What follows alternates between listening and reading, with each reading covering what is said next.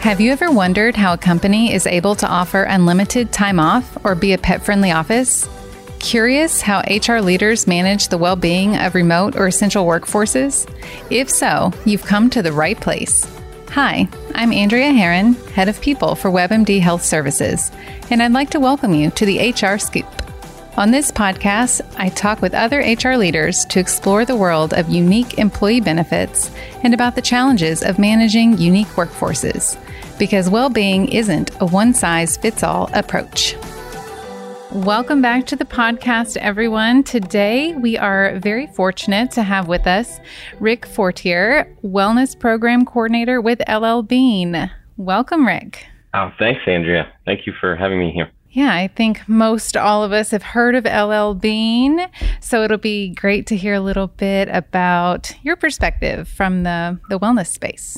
Yeah, sounds good. We'll talk a little bit uh, more than just about you know our comfy slippers and and amazing boots, right? Absolutely, but those yeah. are important too, especially in the past year. We've all been wearing comfy clothes for sure. Exactly. Um, so, well, before we get into it, I would love if you could walk us through kind of your career journey and how you ended up there at LL Bean. Yeah, sure. Um, I don't I don't know how far back I go with this, but I, I think I'll start with uh, where my passion to impact people through wellness and well-being started you know as, as a child uh, some of the most amazing people in my life uh, that i was really close to i lost due to preventable disease things that could have been prevented and went through a process of not just not just losing them but watching them um, lose the ability to do the things that they love doing in life and caring about somebody and, and not being able to see them really fulfill all these things that they, that they these passions that they have in their life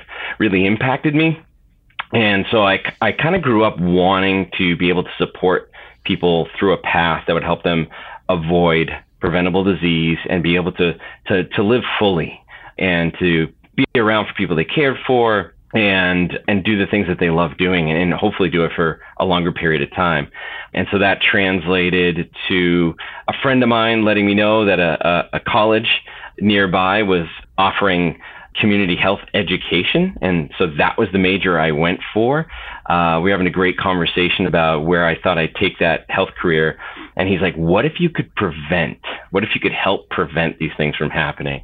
And I was like, that sounds great. You know, how do I do that? And he's like, well, I'm going to college here for this major. And that was it. I, you know, got my bachelor's in community health education, primarily worked in nonprofits uh, for most of my career.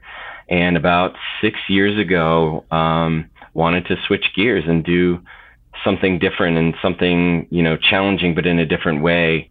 And so uh, one of the locations I applied for was LL Bean because it, I knew they had a great reputation for um, caring for their employees and this really great well-being program. And it was actually it was actually my wife who discovered it. She came home and she knew me and she knew what I you know what I was interested in, and she said, "I think I found your new job." And I applied. Uh, I met the most amazing group of people I think I've ever met, with the biggest hearts in terms of when it comes to really caring about the employees at LL Bean and, and wanting to provide them the best resources to care for themselves and I was fortunate enough that you know they wanted me to be a part of the team, and I've been doing this work for six amazing years now, and still loving it. Awesome. Another example of how our spouses and partners sometimes know what's best, or at least what might right. be a really great fit. Um, yeah, and I I mean, I don't love that you had to go through the heartache, but I, I love this story because a lot of times you know, heartbreak or hardship can be our greatest motivator to make change in the world through our work and advocacy. So it sounds like you were able to combine those and really make a difference. Yeah, abs- absolutely. Yeah. So speaking of LL Bean, you know, it seems as though there's a strong internal culture, maybe physical activity and emphasis on outdoor activity. But I'm wondering, in your six years there, you know, how has the culture of wellness evolved over time, and where are y'all at right now? Yeah, thanks for asking. So that's a really good story too. Um, I, I think the evolution started, you know, all the way back with LL himself, um, and just having a really great understanding of community and that people matter and that shared love of the outdoors. You know, it's why he would encourage the employees to provide, you know, advice on the best fishing areas and and uh, and and different, you know, tips on on being in the outdoors, even if somebody wasn't, you know, buying anything from the store. And that translated, you know, into Leon Gorman, you know, his grandchild, who eventually became our president and chairman of the board, started back in probably 19, actually 1982 where uh, he really wanted to support the well-being for employees. And at a well-being conference he was quoted as saying a business is in a unique and responsible position to effectively enhance the well-being of his employees. And i love that he put that responsible word in there.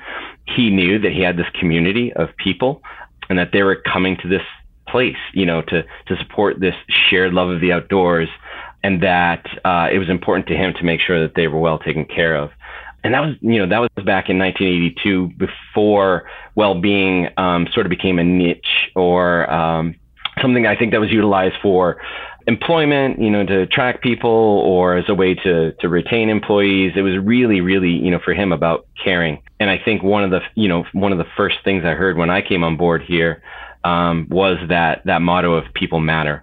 Um, and I, I think that really translated down from Leon and his passion for for caring for employees. Um, but we started in 1982 with a, a, handful of fitness centers, and that started to evolve into well-being programming, smoke-free campuses, and policies, uh, environmental changes to provide healthier foods. And now we're at a place where we're providing. Prior to COVID, you know, uh, we had on-site fitness classes and uh, nutrition and well-being classes, tobacco cessation.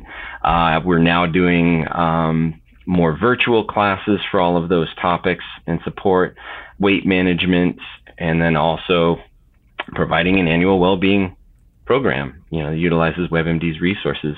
Um, where people get to understand what their health risks are and doing an annual screening and you know participating in a program that help walks that helps walk them through the process of uh, behavior change and supporting their well-being from managing chronic disease to you know being a fairly healthy person and just wanting to maintain. So what are some of the key ways that you all are able to maintain that strong internal culture aside from you know it's just a legacy at this point but in the day to day you know how do you approach that culture of caring it sounds like and to really see the benefit to the employee but also the company you know, I think it goes back to that motto of, of people matter and realizing that you are a part of this culture. You're not outside of it. You're not separate from it, bringing something into it.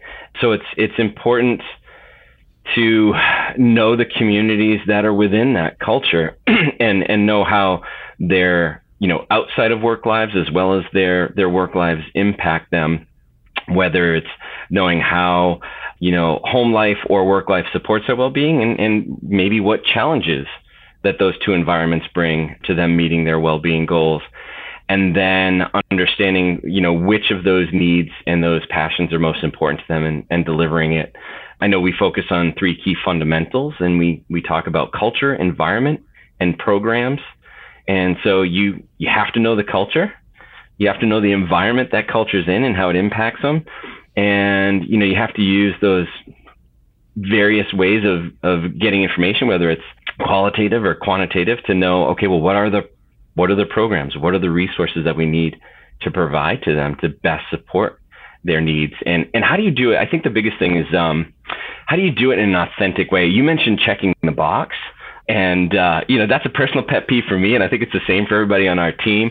When it comes to well being, um, you don't want to just do it for the sake of doing it. You know, you don't want just a banner. You, you want something meaningful that, you know, the, the, the community that you're working with is passionate about and helps them meet those needs in a fun and engaging way um, where they can feel good about the changes that they're making through that and that there's some authentic way for you to share that with them. You know, for us, it's it's easier with those employees that are around us here in Maine, but you know, uh, through leadership and through connections that we have with our stores out of state and you know call centers it's really important that we outreach and, and share those successes with them as well. Yeah it's a good point because like many other businesses you do have a diversity of job profile and job location. So i'm assuming what's in your retail store is probably different than your headquarters which might be different than your call center. And then layer on top of that in different states and different communities and different groups of people. So it just reiterates that wellness is not one size fits all, as we say here. And um, yeah, I'm curious how over the past year plus now, um, how did you outreach to specifically those retail places or as everyone went remote? You know, how did you all navigate that? Yeah. So that was outreaching to specifically, you know, retail locations for us in terms of providing well-being resources and support was both a, a, a challenging task, but what we learned from it and how we approached it, I think, was a really beneficial process and and one that we celebrate now. I think the first was realizing that you know what you might consider physical health needs might not have been the most important uh, support we needed to provide. So one of the first things L Bean did was uh, provide pandemic pay. You know, we we provided a way for them, you know, while things were were shut down um, or slowed down, to still have the financial support that they needed to live life and to be able to take care of themselves. That came first and foremost. So I, I think that was not only the the most important thing to do, but I think it was it was the most caring thing to do to realize this is a priority. You know, without this, it's going to be really difficult to take care of yourself in, in the other ways that you need to. So we approached the the pandemic and financial pandemic pay and financial support first, and then we started utilizing new and different ways to communicate our resources to them. So we have Stream, which is video access that we can provide to retail outlets. Uh, we provided online fitness classes and, and nutrition classes. I think another thing that we primarily focused on that was really important was um, mental and emotional well being. That was really key. I should have said that secondary to the pandemic pay. I think we realized uh, really quickly that change is hard. Uh, and uh, add to that that not only was everything changing drastically for people, it was being done in a in a in the context of social isolation for a lot of people. And so that needed to be addressed as well. And so, um, thanks to our already existing strong ties with EAP resources, we were able to quickly provide mindfulness and emotional well being um, and social support.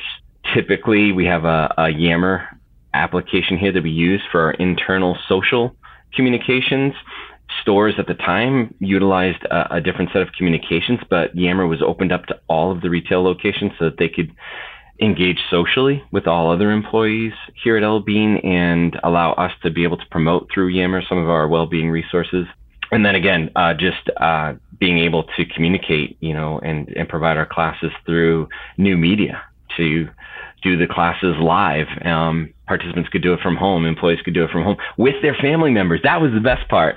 Um, you know, jump into some of these classes and see children and spouses and partners participating in, you know, these fitness and well-being classes that maybe they wouldn't have before was really fun. And it, it, it, it, it made you feel good to see that it was, it was bringing everything back to that sense of community and culture that we have of, you know, we've got this great thing, so let's share it. And so it, it provided employees the, the opportunity to um, share those those resources with others. That's really awesome. Did you yeah. see a pretty high utilization rate of the online classes? Were people doing it? Um, yeah, yeah, we definitely did. I, off top of my head, I couldn't tell you participation rates, but we, you know, there's definitely those classes that were popular when they were in person were just as popular when we were doing them virtually. And I, what I found interesting was the most popular classes also tended to be the ones that met very specific needs. So, you know, we might have an instructor who is a very social person, was very talkative during the classes and connected really well with participants. You know, when we went online, that was popular because it was it was a more personal class, uh, more social the uh, classes that were more geared towards mindfulness and uh, meditation, like yoga, also had good participation.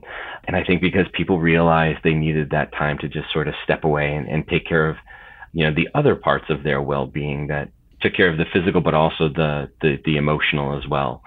So it, that was um, that was a fun evolution to see, um, and to see that they're still utilizing it now, and that we're we're using that as a springboard to to see how can we continue to outreach the most meaningful programs to to those areas.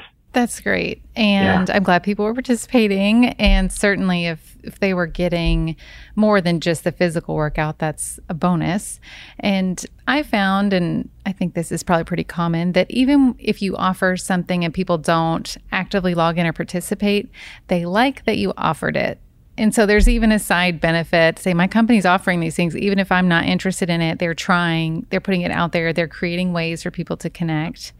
And I've noticed, and it's well documented in the research, that both loneliness and financial stress have huge implications on physical and mental health and well-being. So, you know, your your two points about the pandemic pay and then the social and emotional support are spot on because if people are lonely and super stressed out about their finances, you can't give your best to your job you can't give your best to your family you you really can't get out of that negative spin if you're lonely and really stressed if you could pay your bills or put food on the table. Right. Absolutely. And i think one of the one of the unexpected benefits of that approach that came out of the pandemic was these retail locations that saw this outreach for well-being and this this caring for quality of life and making sure that they had what they needed um, to continue to, to live life, live it well, take care of themselves. They actually started creating their own wellness groups by district and started pulling together and providing their own tailored resources based on what was new and, and meaningful to them. Um, so it's this great offspring of, you know, what was a really difficult time. So I'm excited to see where that goes. Yeah, that's a great reminder that, you know, not every company can do pandemic pay or can facilitate yeah. at the level that y'all are able to, but, you know, every company can create the space and the opportunity for their people to connect and make it what they want it to be, which a lot of times is where most of the success lies anyway, because it's meeting people where they are and with what they want. Um, so I think no matter what size of company or how robust or not your, you know, offerings are, even creating space, time, and encouraging people to rally for their needs, to get together, to put something on the calendar that seems fun and they look forward to has a huge benefit. Absolutely. Um, as you were saying that, I, my one thought was, um, you know, regardless of the resources you have, you can always show people you care. There's, you know, there's always a way to show them that you're there for them, you know, through whatever circumstances. And, uh, and, and, you know, what's funny is, um, just in talking to other people, you know, uh, about workplace wellness is sometimes others, you know, may not know where to go. Other companies may not know where to go. I think it's important to say it's okay to ask you know, if you want to show that you care, but you don't know how, or you want to support well-being and you don't know how, you know, ask ask your employees what their need is at that moment, um, how you can best support them, and um, find out what you can provide within you know the context of the resources you have. Right. It could be totally different than what you were imagining. It could be yeah. easier or more simplistic, even. Yeah. Yeah. Absolutely. Well, I am curious. You know, you've been in this industry for a while. You've been there for six years, but just over time, you know, have you seen any interesting trends, either pro or con? Uh, any trends in kind of just the wellness and benefits space in retail, or you know, stores or call centers specifically? Because I feel like that's a harder group to reach, just because they don't get specific times to where they can be off, right? If they're on the floor or they're yeah. at the cash register, they're busy. So, has there been anything that's really worked over time or alternately not worked? Yeah, so I, you know, I think that's where asking, right, comes in and getting to know uh, that that particular part of your community. So uh, pre-COVID, I'll start there. Um, using our call centers as a great example is, you know, realizing that they don't get a lot of time necessarily to step away we started a, a, program within the call center um, that we called Choga, which was chair yoga. Um, and there were set times where um, employees could step aside, sort of in rotation, so that there were still, you know, some some people on the phones providing support and resources for our customers. Um, but others could step away and do a five minute chair yoga session and uh, you know, and then we also had walking breaks. Um, it's very common in different buildings to see stretch breaks throughout the day. So it's those little wins I think sometimes that make a big difference and keep well-being top of mind. So I, I think that was part of the trend is people learning to capture well-being where they could in small doses if you needed to. I think the other trend is um, the increased focus on mental and emotional well-being.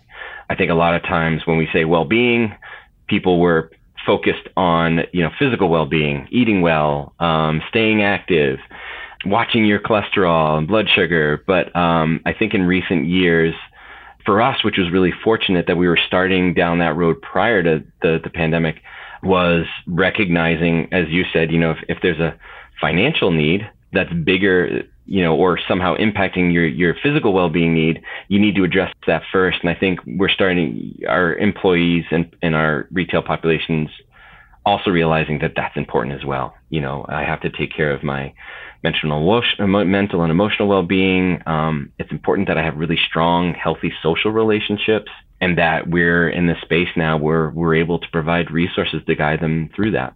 Those are some great tips. And I agree with you that it doesn't have to be an hour class or a 45 minute webinar or this, that, and the other that's really time consuming. It can be a stretch break or walking on your break or encouraging that or having some kind of incentive, even. I know in some of our meetings, occasionally we'll do wall sits. And, you know, it's a love hate relationship. I was going to say, how do you like the wall sits? Yeah. I don't love them, but I know they're good for me. Um, so, I mean, it can be whatever is fun and different and keeps people interested. And, like you said, top of mind that this isn't a once a year at open enrollment. We're going to talk about your benefits and your well being, but it is an everyday thing because you're a human person every day. Spoiler alert, you know, right, we have to do this every day. So, we should make it um, interesting and fun and take care of ourselves every day. So before we let you go, I just have to ask sure. you the one thing that we ask all of our guests here, which is to tell us something that we may not know about you. Oh my goodness. And I feel like that was probably the one thing I didn't think about or prepare for for this, I, and I probably should have. So, one of my, before I was in full blown wellness, trying to make ends meet, before I got my first uh, well you know, well-being coordinator job years and years ago.